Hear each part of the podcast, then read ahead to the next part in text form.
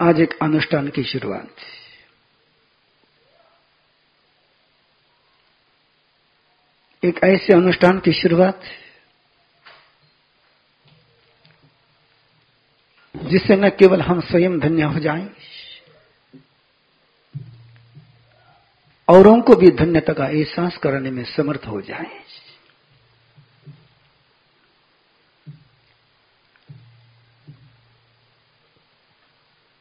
अनूठे महावीर तो ही है, और अनूठे महावीर की बात करनी हो तो हमेशा अनूठा ही रास्ता चुनना पड़ता है।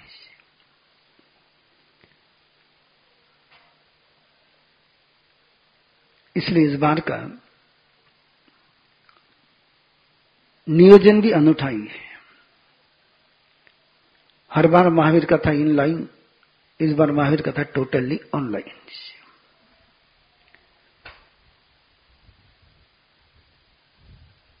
टेक्नोलॉजी के कारण से घर में तो महावीर कथा पहुंच जाएगी,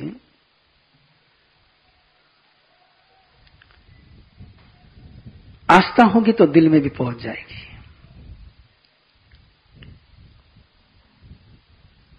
पेट की तो होम डिलीवरी लोग स्वीकार कर लेते हैं, लाइफ की होम डिलीवरी स्वीकार कर ले तो होम ही टेम्पल हो जाए।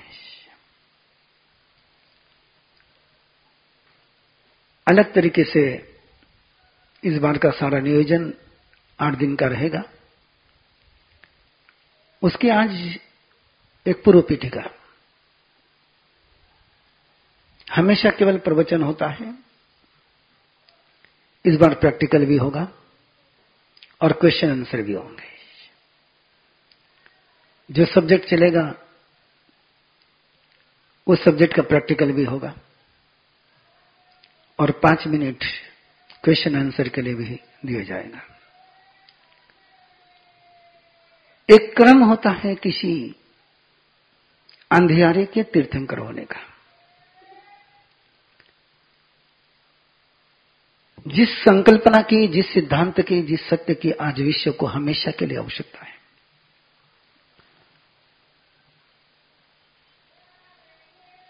अंतर मन में आप पूछ करके देखो कि सच में अपनी आवश्यकता डॉक्टर की है या स्वस्थ रखने वाले की है। सच में अपने अंतर में प्रश्न पूछ करके देखो, अपने जीवन की आवश्यकता कोई अपने को मदद करे ये है या किसी के बिना, मदद के बिना भी अपन मंजिल पर पहुंच जाए ऐसा समर्थ बनने की है।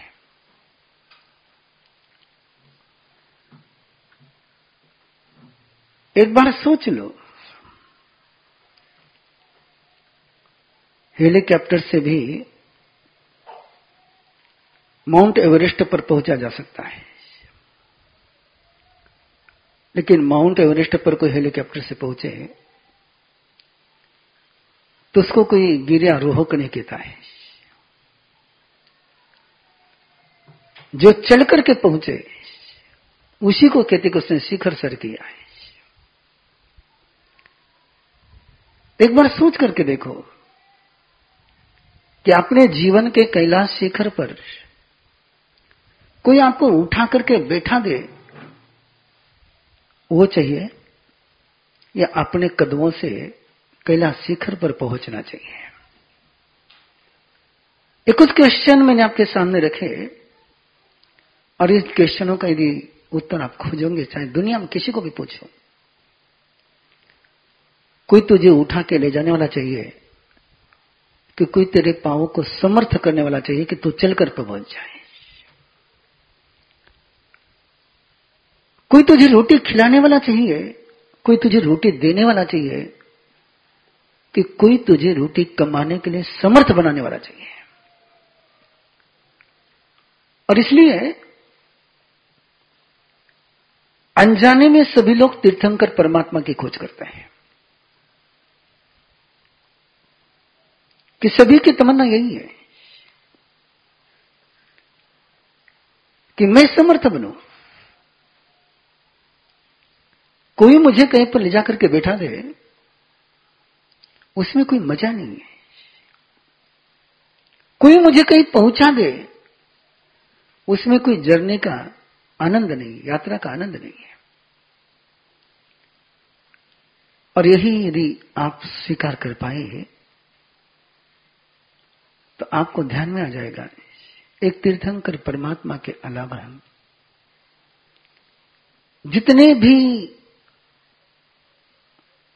लोग आपके पास है वो आपको समर्थ बनाने पर भरोसा नहीं रखते हैं। वो कहते हैं तू मेरे पास आ जा, मैं तुझे पहुंचा दूंगा,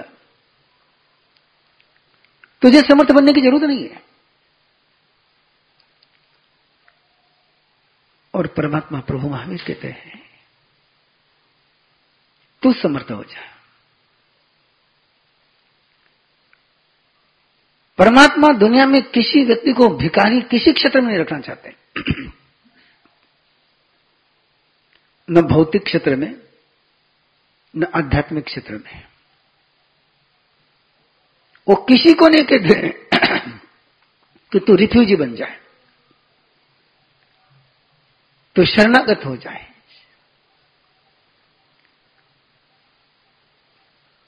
वो कहते तू स्वयं समर्थ हो जाए।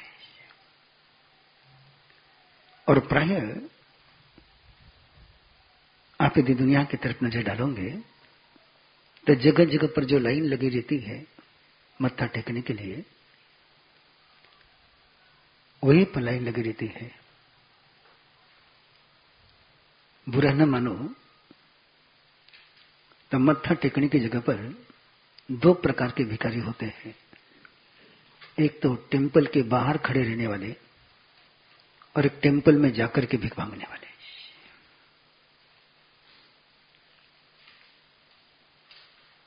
कौन छोटा है कौन बड़ा है मुझे पता नहीं, लेकिन दोनों का क्लास एक ही है। यदि कोई व्यक्ति तुम्हें प्रॉमिस करे कि तुम मेरे शरण में कितना ही पाप करके आ जा, तेरे पाप का बोझ मैं ढोऊंगा, ये आश्वासन यदि कोई दे तो आदमी पाप छोड़ेगा कि पाप करेगा? निश्चित रूप से किसी अपराधी को यदि अभयदान में जाए कि तुम मेरे शरण में आने के बाद तुझे किसी अपराध की सजा भुगतने की जरूरत नहीं है। और यही तो सारी माफिया गैंग की या भ्रष्टाचार की यही तो मेंटालिटी है कि अभयदान है, तू कुछ भी कर मैं देख लूंगा, पुलिस को मैं संभाल लूंगा, गवर्नमेंट को मैं संभाल लूंगा। और ये सारी मेंटालिटी में दुनिया का ये हाल हो चुका है कि सारे अपराधियों को पता है कि मैं कानून को परचेस कर सकता हूं, मैं न्याय देने वाली व्यवस्था को परचेस कर सकता हूं। और यदि ये विश्वास मन में हो कि मैं परचेस कर सकता हूं तो कभी जिंदगी में कोई सुधरने का प्रयास नहीं करेगा। और इस सच्चाई को स्वीकार करो, देर सवेर अपने गुने की सजा भुगतनी ही पड़ती है। यह सत्य जितने जल्दी समझ में आ जाए उतने जल्दी तुम्हारे महावीर समझ में आएंगे। अपने अपराध को आप किसी के अकाउंट में जमा नहीं कर सकते हो। मैं पुनः एक बार आपसे कहूंगा कि आप पूरी दुनिया की तरफ देखो तो दो व्यक्ति आपको नजर आएंगे, एक तरफ महावीर है जो कहते हैं कि तूने अपराध किया है तो तुझे ही तेरे अपराध का परिमार्जन करना पड़ेगा, तू मेरे चरणों में मत्था टेकने से तेरे अपराधों से मुक्ति तुझे नहीं होगी।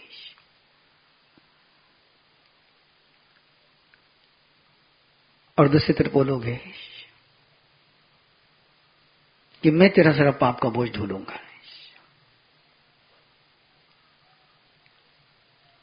और बोझ ढोने वाले शेर नहीं होते हैं।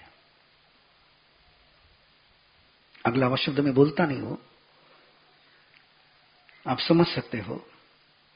बोझ ढोने वाला शेर नहीं हो सकता है।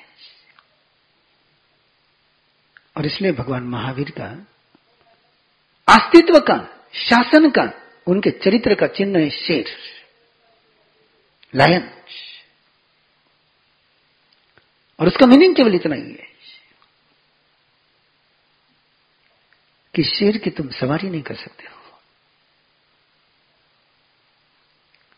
शेर पर तुम बोझ नहीं डाल सकते हो, शेर किसी का बोझ ढोता नहीं है। इसलिए उनका चरण चिन्ह, उनके पूरी चरण मीन्स पाँव नहीं, चरण मीन्स चरित्र।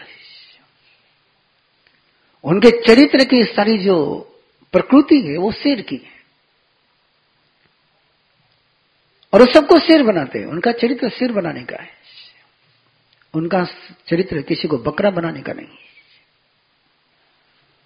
अंतर ध्यान में आ रहा है आपका कि किसी को बकरा बनाना है, किसी को शेर बनाना है। बकरा बनाने का मीनिंग है कि उसको घास खिलाने वाला कोई रहेगा तो घास खा लेगा, लेकिन उसको ये पता नहीं होता है कि घास खिलाने वाले हाथ ही गर्दन काटते हैं। शेर कभी किसी का दिया हुआ घास नहीं खाता है, दिया हुआ भाग नहीं खाता, भोजन नहीं करता। वो अपना भोजन, अपना भक्ष्य स्वयं करता है। तो एक बार फिर सोचो अलग शब्दों में कि जिंदगी में बकरा बनना है कि शेर बनना है, कौन सा कैरेक्टर चाहिए। और मुझे लगता है कि बकरे को घास कितना ही मिलता हो तो एक दिन तो उसने बलि का बकरा बनना ही है। शेर को कोई बलि का बकरा नहीं बना सकता है। तो जिंदगी में विक्टिम बनकर के जीना कि विक्टिरी लेना है, शिकार बनना कि जीवन को शिखर पर पहुंचाना, इन दो में से यदि आपका चुनाव शेर बनने का हो, शिखर पर पहुंचने का हो, तो तीर्थंकर परमात्मा प्रभु महावीर का आपके पास कोई ऑप्शन नहीं है, कोई ऑप्शन नहीं है। उन्होंने अर्जुन माली को ये नहीं कहा है कि तू मेरी माला गिन ले तेरे सारे पापों का नाश हो जाएगा, नहीं कहा उन्होंने। उन्होंने अर्जुन माली को एक ही कहा कि तूने पाप किया है, तू पाप से मुक्त हो भी सकता है। जैसी शक्ति तूने पाप करने में लगाई है वैसे पाप नाश में तू तेरी शक्ति लगा दे तो पाप से मुक्त भी हो सकता है। तेरे अंदर के शक्ति का कैरेक्टर तू चेंज कर ले और तेरे अंदर के शक्ति का, सोच का कैरेक्टर चेंज हो जाएगा तो जितने समय में तूने पाप किया उससे कम समय में तू पाप से मुक्त हो जाएगा। अंत ध्यान में रखना है। महावीर ने जिस अर्जुन माली को ये नहीं कहा कि बस तू मेरे पास आ गया ना, अब तुझे कुछ करने की जरूरत नहीं है। और ये झूठे आश्वासन देने वाले कि तुम पूजा करते करते सारे नेता, सारे माँ बाप भी इसी कैरेक्टर में पहुंच गए।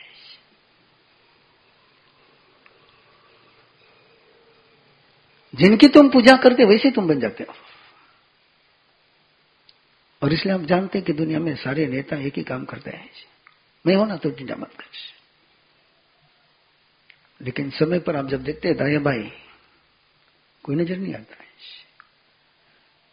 अरे याद करो, भगवान महावीर ने अर्जुन माली को ये भी नहीं कहा कि तुझे मैंने दीक्षा दे दी है, अब तुझे लोग कोई परेशान नहीं करेंगे, ये भी नहीं कहा। और तुझे कोई परेशान करने लग जाए तो मेरा नाम ले लेना, तेरे संकट दूर हो जाएंगे, नहीं कहा महावीर ने।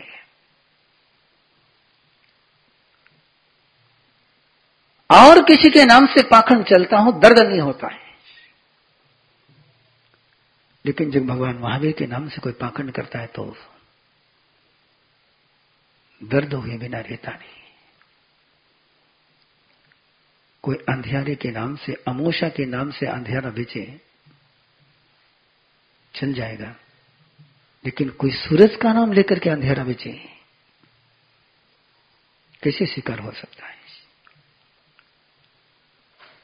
अर्जुन वाणी को भगवान महावीर ने यह आश्वासन नहीं दिया, ये वचन नहीं दिया कि तूने अब मेरे पास दीक्षा लेनी है तो तुझे कोई तकलीफ नहीं देगा, तुझे कोई कष्ट नहीं देगा। नहीं कहा महावीर ने। महावीर ने उसको कष्ट में जीने का एक सूत्र दे दिया, कष्ट से भागने का नहीं दिया। आप लोग सोचिए, आपको पता है अर्जुन वाणी का पूरा प्रसंग यदि आप सामने रखोगे तो बाकी किसी प्रसंग को मुझे लाने की जरूरत भी नहीं पड़ेगी। मैं पुनः उस बात पर आता हूं कि अपराधों की क्षमा देने वाले अपराधों को जन्म देते चले जाते हैं, अपराधों को क्षमा देने वाले अपराधियों की फौज खड़ी करते हैं, और अपराधी को सुधारने वाले ही दुनिया से अपराध समाप्त करते हैं। What do you want? अपराधियों की फौज खड़ी करनी है या अपराधियों का जीवन चेंज करना है? और इसलिए तीर्थंकर महावीर का कोई ऑप्शन नहीं है। अगले 7 दिनों में हम 2 आयामों में बात करेंगे। सुबह का जो अपना ये समय है वो रहेगा हमारी इस बात के लिए कि हम महावीर भगवान के विजन को समझें, दृष्टि को समझें। नमोथुनम के पाठ में तीर्थंकर परमात्मा के लिए एक संबोधन गया है, चक्षुदयानम, कि वो आंख देते हैं। लेकिन कौन सी आंख देते हैं? ये आंख नहीं देते वो। पूरे भगवान महावीर के जीवन में एक भी चमत्कार नहीं है। भगवान महावीर ने कोई चमत्कार नहीं बताया है। उनके पास कोई आंधा आया न उनको हाथ लगाया न उसकी आंखें आ गई। एक भी भगवान महावीर के जीवन में आपको चमत्कार का प्रसंग कोई नहीं सुना सकता है। वो किसी आंधे को बाहर की आंख नहीं देते हैं, और बाहर की आंख हो या नहीं हो कोई फर्क नहीं पड़ता, अंदर की आंख होनी चाहिए।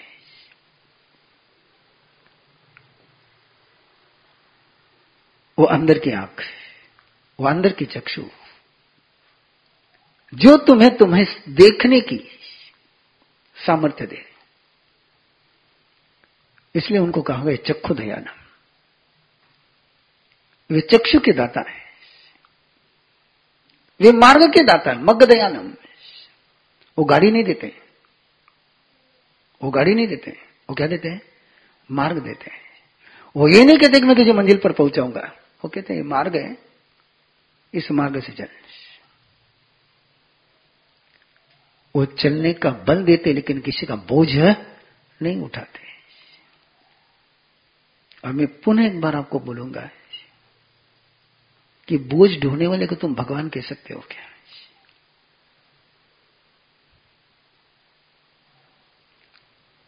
बोझ ढोने वाले को तो मैक्सिमम कुली कह सकते हो, उससे अधिक बोझ ढोने वाले को कोई शब्द आपके पास नहीं है। ऐसे परमात्मा किसी का बोझ नहीं ढोते, किसी को उठा करके नहीं चलते। और ये उठा करके चलाने के जो झूठे आश्वासन है, इन आश्वासनों ने तो दुनिया का पूरा नुकसान किया। मैंने सुना कि अब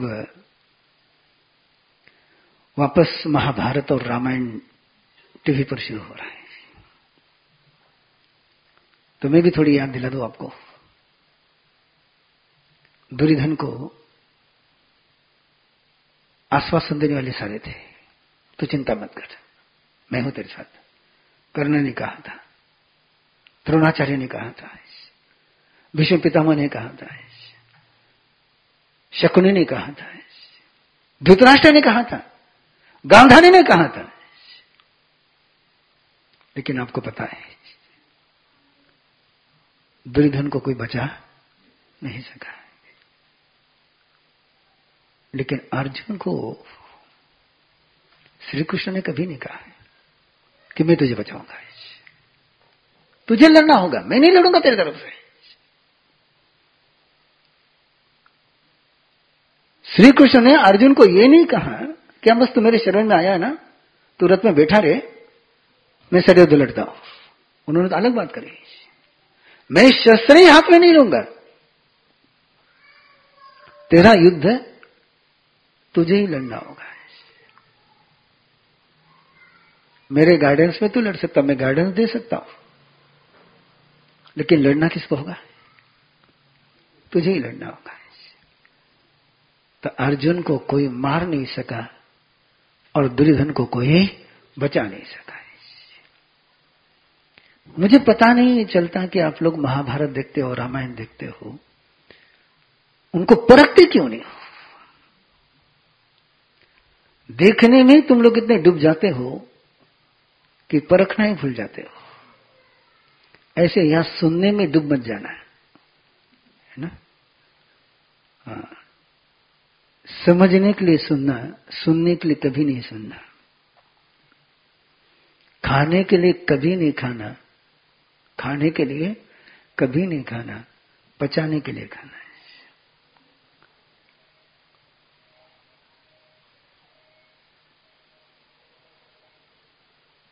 सोच लेना, ये जो महावीर कथा और महावीर दृष्टि चलेगी, इसका एक छोटा सा आपके पास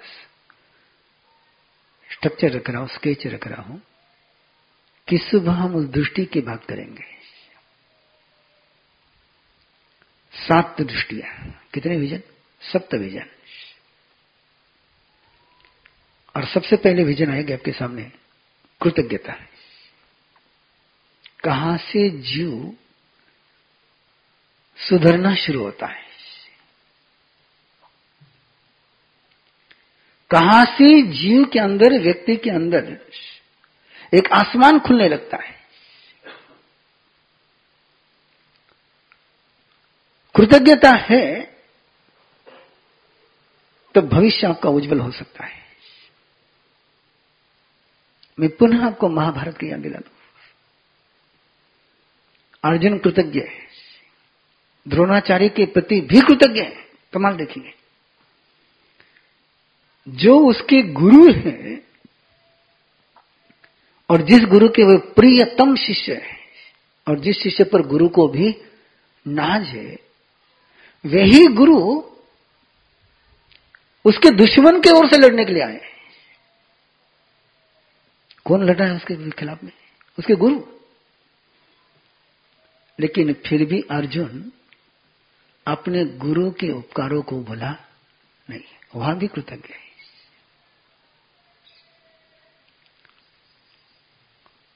और दुर्योधन के पास कृतज्ञता नाम की चीटी भी नहीं है, गरुड़ के दूर। उसने तो किसी के उपकार स्वीकार करने ही नहीं, ये तय कर रखा है। न मां के, न बाप के, न गुरु के, न विश्व पितामह के, किसी के नहीं।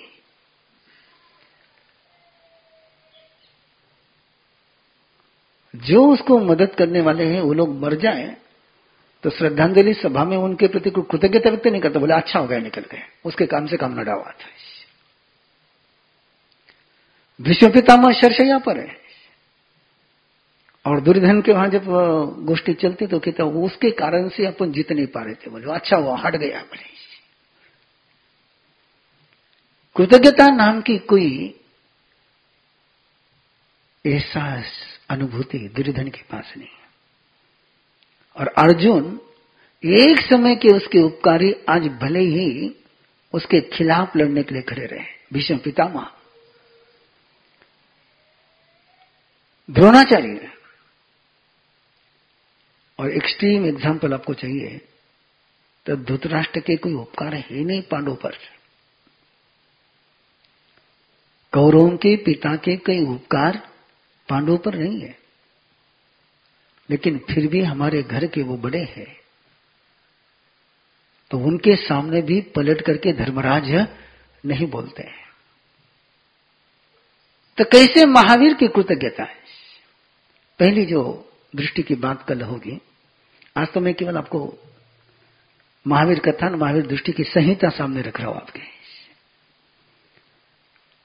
क्या कहते, किसको कहते कृतज्ञता, और उस कृतज्ञता का प्रैक्टिकल अपन यहां पर करेंगे। और कृतज्ञता के बाद क्षमापन है। जनरली आप लोग सोचते हो कि क्षमापन एक भावना है, पर क्षमापन ये भावना नहीं है। क्षमा ये शक्ति है, क्षमा ये एनर्जी है, ये इमोशन नहीं है, ये सोल पावर है। और ऐसी सोल पावर कि जो दूसरों को भी समर्थ बनाती है।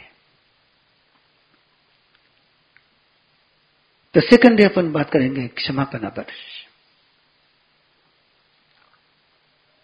और तीसरे दिन बात चलेगी अपनी आलोचना और प्रतिक्रमण, ऑब्जर्वेशन एंड कन्फेशन। कि आज की जनरेशन को आलोचना और प्रतिक्रमण दोनों शब्दों का अर्थ पता चलना बहुत मुश्किल है। न्यूट्रल ऑब्जर्वेशन स्वयं का, उसको कहते आलोचना। और कन्फेशन, क्या सामर्थ्य आलोचना और कन्फेशन का, ऑब्जर्वेशन और कन्फेशन का। आपको एक नाम याद दिलाओ इस सदी का, जय कृष्णमूर्ति। और जय कृष्णमूर्ति की पूरी फिलॉसफी का यदि आधार कोई है तो केवल परमात्मा का आलोचन और प्रतिगमन, ओनली वन सिद्धा, केवल ऑब्जर्वेशन, न्यूट्रल ऑब्जर्वेशन। तो क्या ऑब्जर्वेशन का और प्रतिगमन का क्या प्रक्रिया है और क्या उसका सामर्थ्य है, उसको हम देखेंगे तीसरे दिन।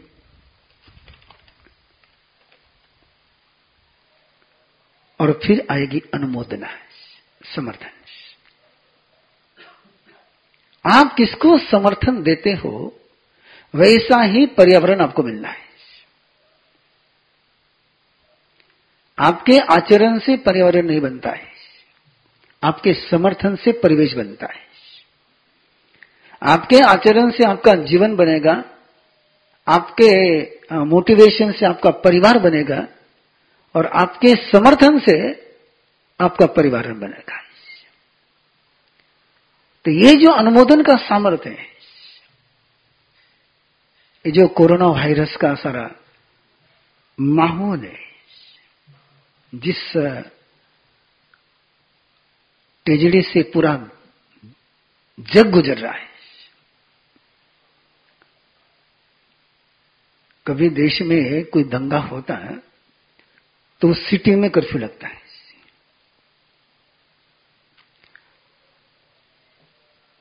मुझे याद नहीं कि पूरे महाराष्ट्र में कभी कर्फ्यू लगा,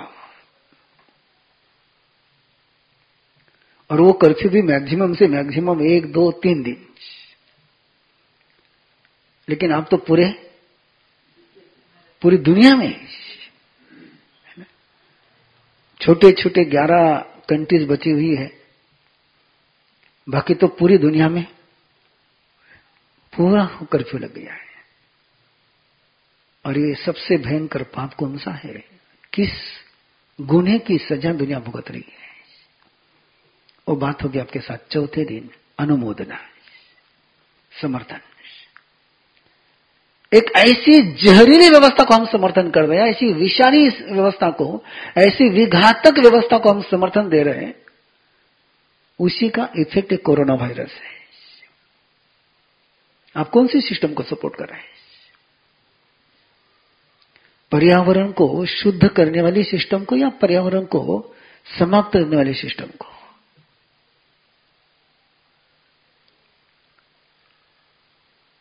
और उस सारी सिस्टम के कारण से सबकी इम्यूनिटी सिस्टम वीक हो गई। ये आपको लगता होगा कि कोरोना वायरस आ जाया है। एज ए जैन बायोलॉजी, ये सारे वायरस परमानेंट है, ये सारे वायरस परमानेंट है। 84 लाख जीव योनि कितनी है? 84 लाख जीव योनि है।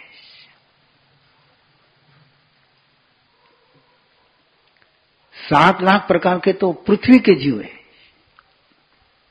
7 लाख प्रकार के पानी के जीव है, 7 लाख प्रकार की फायर है, आग कितने प्रकार की? 7 लाख।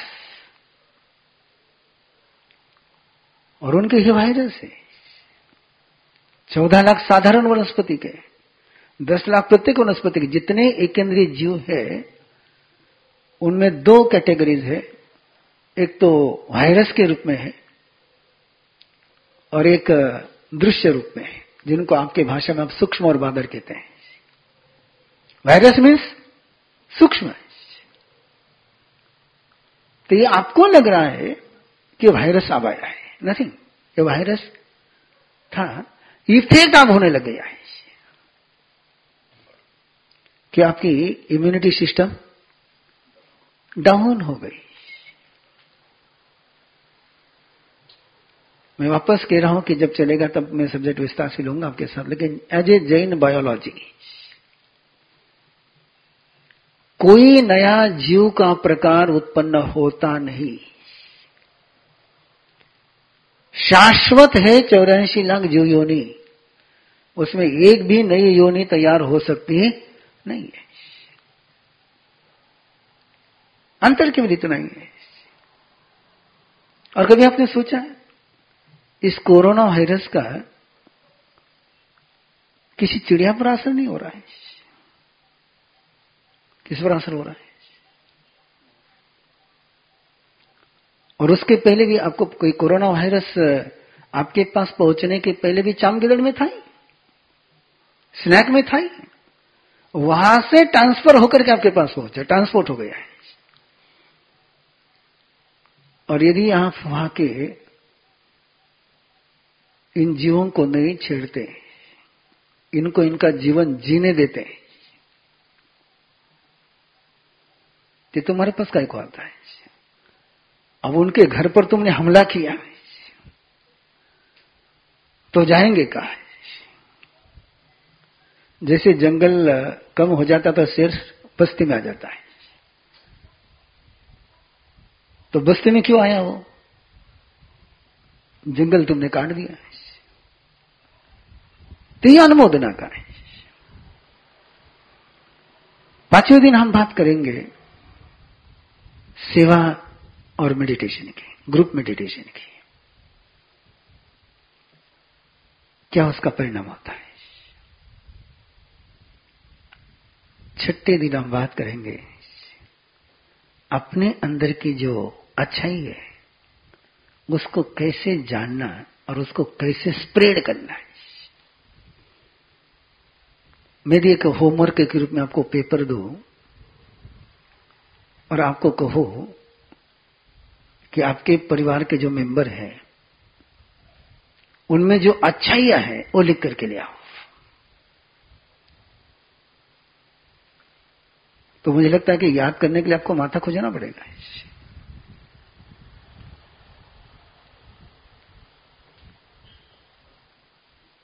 और आपके अंदर में भी क्या क्या अच्छाइयां हैं वो भी मैंने आपको खोजने के लिए कही। तो उसमें भी तकलीफ पड़ेगी आपको।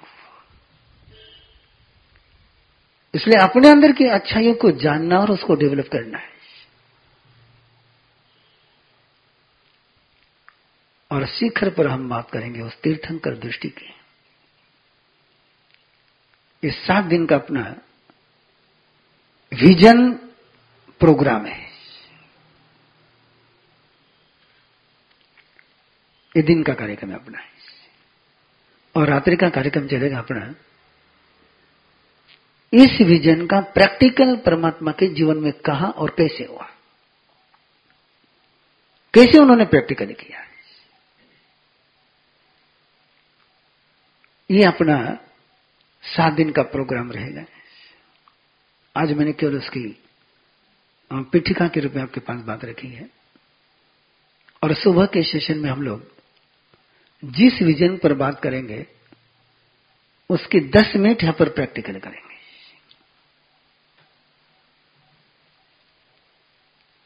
ठीक रहेगा जी? हम महावीर जी हाँ कि केवल प्रवचन करना है? दोनों करेंगे ना? प्रवचन तो यहां करेंगे, 10 मिनट का प्रैक्टिकल यहां करेंगे, लेकिन 24 आवर्स का प्रैक्टिकल यहां से बाहर करेंगे।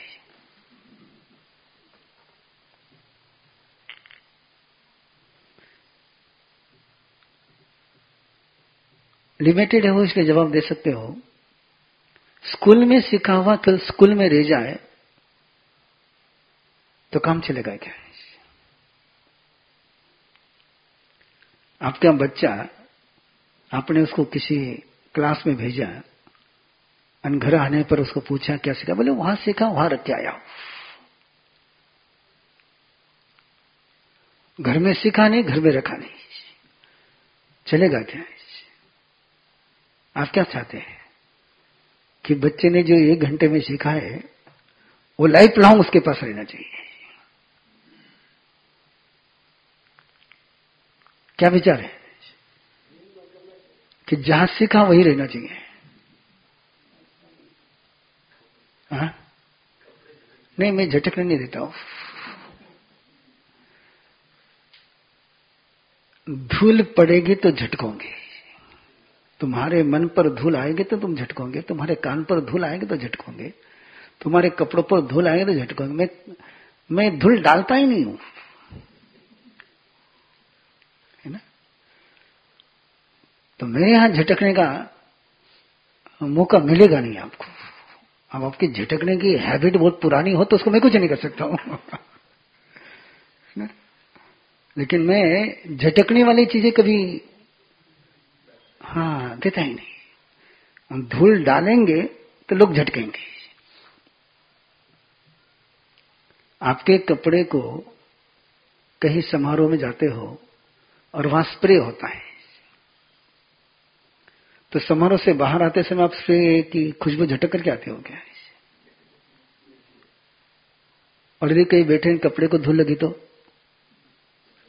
ध्यान में रखना, मैं यहां स्प्रे चलाने वाला हूं, धूल नहीं झटक जाए, है ना?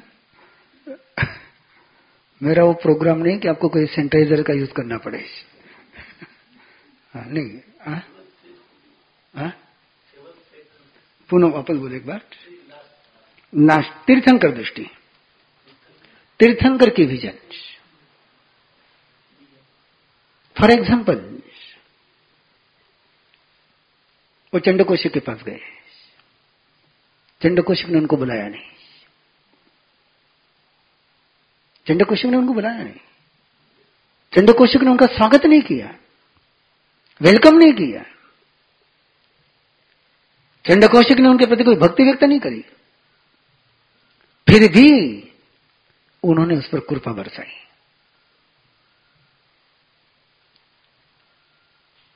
मैं आपसे कहना चाहूंगा, दुनिया की अकेले तीर्थंकर परमात्मा है जो उनको तकलीफ देने वाले पर भी कृपा बरसाते हैं। बाकी सारे दुनिया के देवी देवता उनको तकलीफ देने वाले को नरक में भेजते हैं।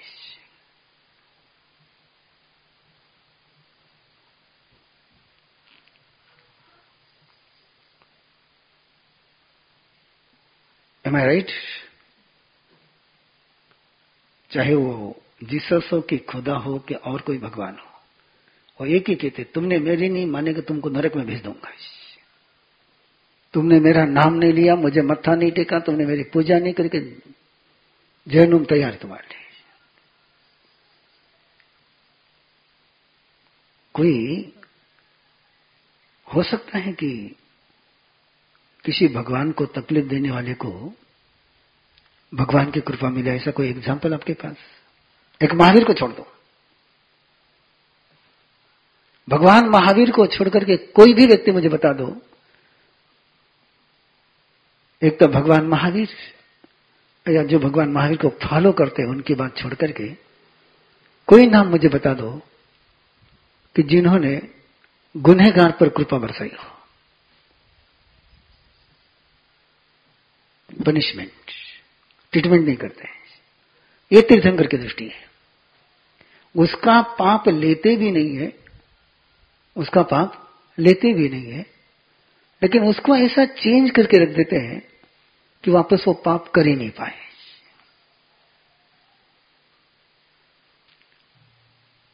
शायद बात क्लियर नहीं हो रही तो मैं आपको पूछूं, रावण को मारने वाला चाहिए या रावण को सुधारने वाला चाहिए? बस वो महावीर है, भगवान महावीर रावण को मारते नहीं है। क्या करते हैं? उसको सुधार दिया है। तो आज किसकी आवश्यकता है? किसको?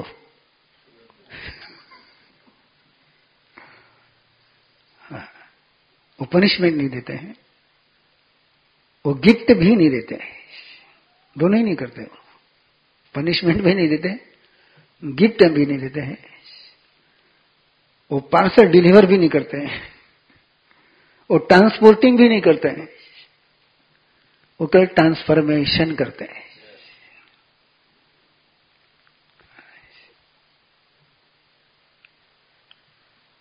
तो वो दृष्टि तीर्थंकर की। इंद्रभूति गौतम परमात्मा के पास कोई प्रणाम करने के लिए आया था, लड़ने के लिए आया था, पर उसको झुका दिया। उसको झुकाने के लिए कहा नहीं कि तू मुझे वंदन कर। ऐसा एहसास उसको हो गया कि झुके बिना रह ही नहीं पाया। इसको कहते तीर्थंकर दृष्टि।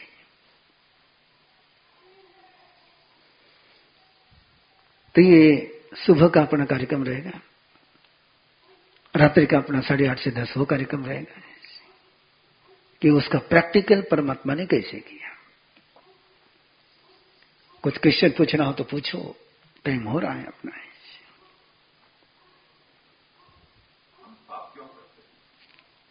क्योंकि हम पापी हैं।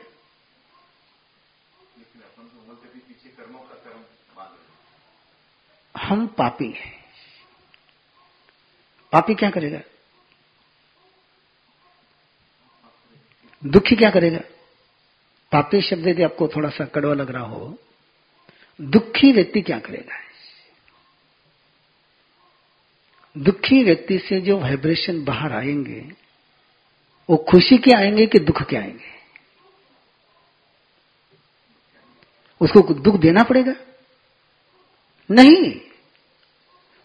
व्यक्ति दुखी है तो उससे जो भी ऊर्जा बाहर जानी है वो दुख की जानी है।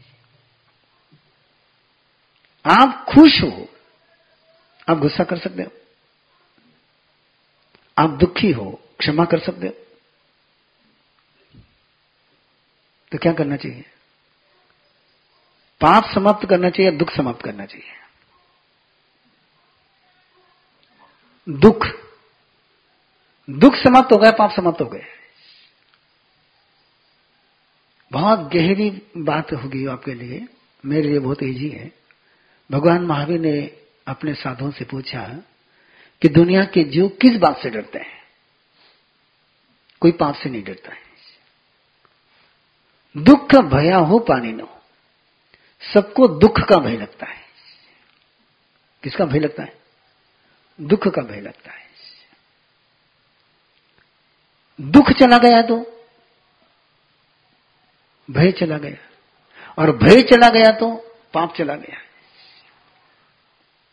ये क्रम। किसी को पाप से मुक्त करना हो तो भय और दुख से उसको मुक्त करना पड़ेगा। जब तक वो भयभीत है, डर लगता है, तब तक वो पाप करेगा ही करेगा। तुम कितना उसको समझाओ। काकरोच का किसी को डर लगता है, आप कितना है उसको लेक्चर दो। काकरोच में कई डर जैसो है, पर काकरोच सामने आए तो क्या करते हैं? डरते हैं। अब जब तक काकरोच का डर रहेगा तब तक डरेंगे, और काकरोच का डर निकल गया तो नॉर्मल हो जाएगा। तो क्या दूर करना चाहिए? काकरोच को दूर करना चाहिए, काकरोच का डर दूर करना चाहिए। इसलिए परमात्मा को हम कहते हैं नमो जिनानम जीय भयानम, उन्होंने भय को जीत लिया। इसलिए हम कहते हैं कि परमात्मा का सबसे बड़ा दान किसी को कहा है तो अभय दान।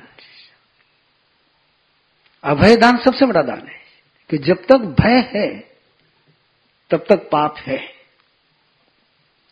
मृत्यु का भय लगता है तो आदमी मौत से लड़ता है, और मौत का भय नहीं लगे तो आदमी समाधि में जाता है। बराबर। भूख का डर लगता है तो आदमी खाने के लिए तड़पता है, और भूख का डर नहीं लगता है तो आदमी तपस्या करता है।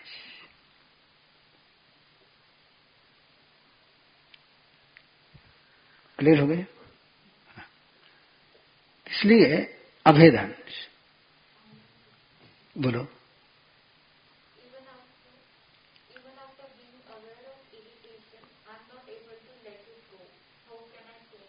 ओके, मैं सारा जानते हुए भी इरिटेट होता हूं, मैं लेट गो नहीं कर पाता हूं। एक क्वेश्चन आया है, मैं समझता हूं कि आदमी से मुझे इरिटेट नहीं होना चाहिए, लेकिन फिर भी मैं उसको लेट गो नहीं कर पाता हूं। क्या करो? उसी के लिए प्रैक्टिकल रखा है कि इंफॉर्मेशन होना, इमोशन होना और एक्शन होना है। परिणाम किसके मिलेंगे? इंफॉर्मेशन के, इमोशन के या एक्शन के? और एक्शन भी कैसी होनी चाहिए? Perfect action.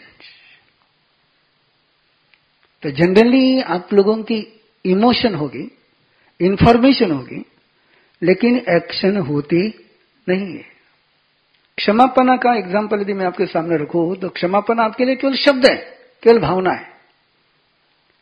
क्षमापना की क्रिया तो आप करते ही नहीं। और क्षमापना पर आपकी श्रद्धा भी नहीं है। डायरेक्ट बोल रहा हूं, क्षमापना पर आपकी श्रद्धा नहीं है। क्षमापना आपकी मजबूरी है। जब तक आपकी क्षमापना शक्तिशाली नहीं होती है, परमात्मा ने क्षमापना के कैरेक्टर बताए कि क्षमापना का पहला जो कैरेक्टर बताया वो हैप्पीनेस। क्या बताया? Happiness, the great happiness. खमावनयनम भन्ते जे किम जनयी खमावनयनम पल्लायन भावम जनयी, ग्रेट हैप्पीनेस। सेकंड परिणाम बताया कि वो मैत्री भाव में पहुंच जाता है, क्षमापना वाला व्यक्ति मैत्री भाव में पहुंचता है। और तीसरा परिणाम बताया कि वो भय मुक्त हो जाता है, निर्भय हो जाता है। अब ये तीन आपके पास है तो क्षमापना आपने करी है, और ये तीन नहीं है तो क्षमापना का ड्रामा करा है। इसीलिए इस बार के हमने सत्र में 10 मिनट का प्रैक्टिकल रखा है। ओके,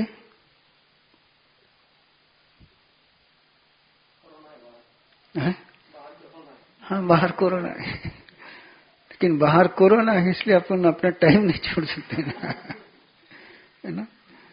समय का तो सूत्र रखना ही होगा। बाकी मुझे खुशी है, तीर्थंकर परमात्मा की कृपा है, गुरुदेव का अनुग्रह है, और आप लोगों का प्रेम है कि उस सबके बीच भी अपनी महावीर कथा का कार्यक्रम चालू है। और मैंने डे 1 से महावीर जी को कह रखा था कि अपनी महावीर कथा होगी इनलाइन की ऑनलाइन, है ना। और मुझे लगता है कि मैं तो सोचता हूं कि अच्छा हो गया कि एक नया रास्ता खुल गया। मैं इसको खुलना ही चाहता था।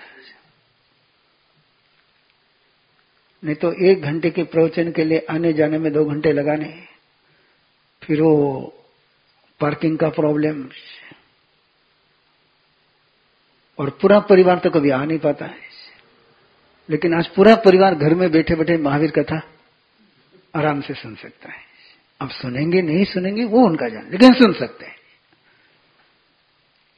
घर में बैठे हुए अपने परिवार के साथ बैठ करके सुनेंगे तो शायद हो सकता है कि महावीर कथा उनके रिश्तों में पहुंच जाए, उनके परिवार में पहुंच जाए। और ये अपॉर्चुनिटी है। कितनी अपन मेहनत करते हैं तो मैक्सिमम 10 से 15 हजार लोग आप मैदान पर ला सकते थे, लेकिन आज आप थोड़े से एफर्ट्स लगा दो तो 10 लाख तक महावीर कथा आराम से पहुंच जाती है।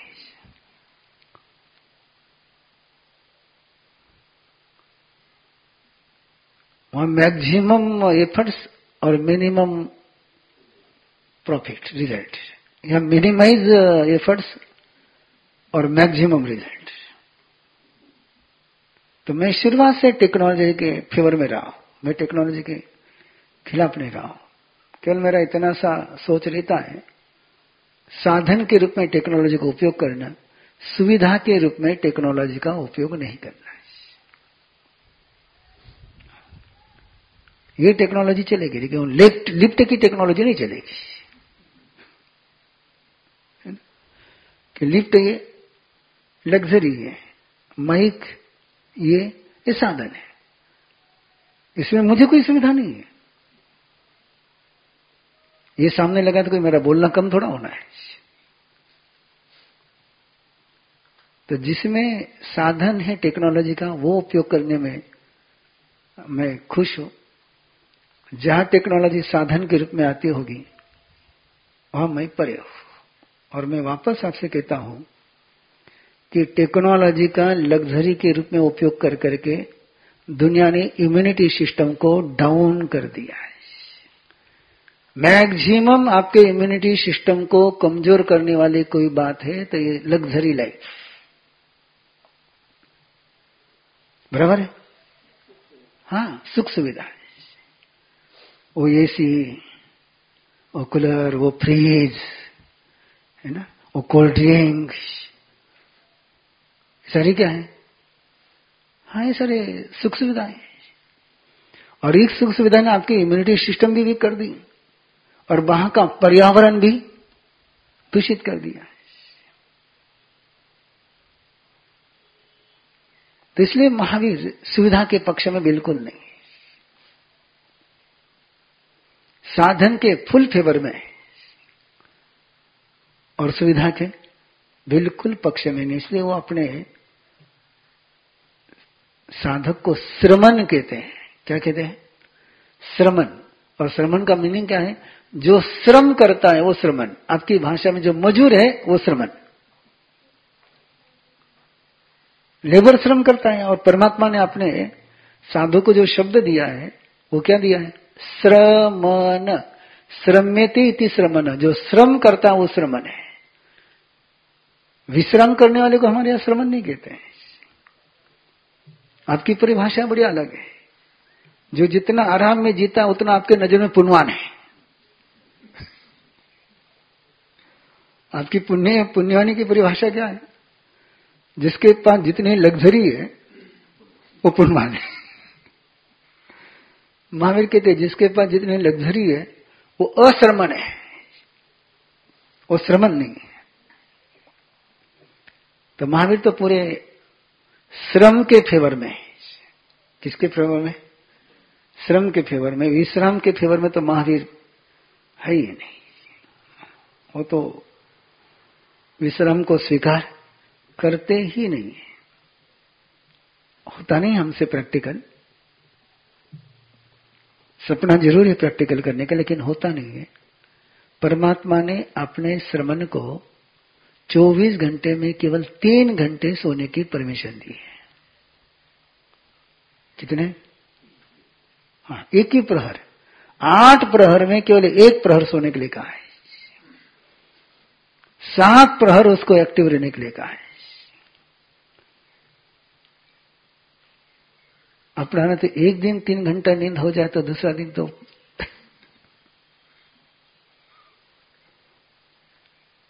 ये है। कितने परमात्मा श्रम के फेवर में है उसका मैं एक एग्जांपल आपके पास रखा। ओके चलो ऐसा ही क्वेश्चन आंसर अपना चलता रहेगा, प्रैक्टिकल भी चलता रहेगा। आज तो मैंने केवल एक्सप्लेन किया है।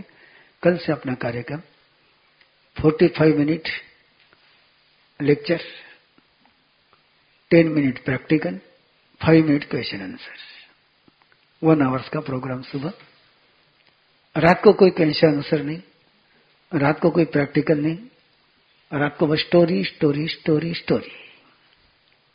ठीक है, करें मंगल पाठ।